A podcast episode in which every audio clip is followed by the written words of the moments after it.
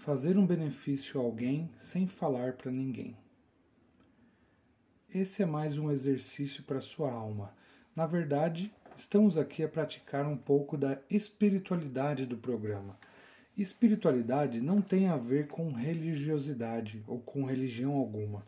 Na verdade, espiritualidade é somente quando saímos do nosso ego, paramos de se preocupar somente com nós mesmos e começamos a olhar à nossa volta e passar um pouco, entregar um pouco do que já nos foi dado.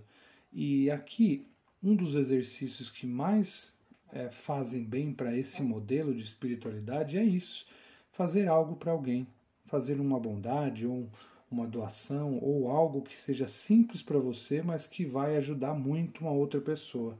Pode ser doar alguma roupa que você já não usa mais, pode ser ajudar alguém que está precisando de ajuda, pode ser oferecer um pouco do seu tempo, do seu ouvido, não importa.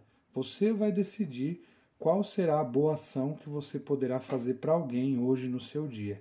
E isso vai ficar só entre você e o seu poder superior.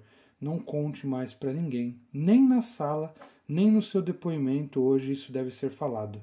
Essas serão as pequenas pílulas que você vai guardar de espiritualidade e isso vai aumentar em muito a sua autoestima e o seu poder de controle sobre o seu ego.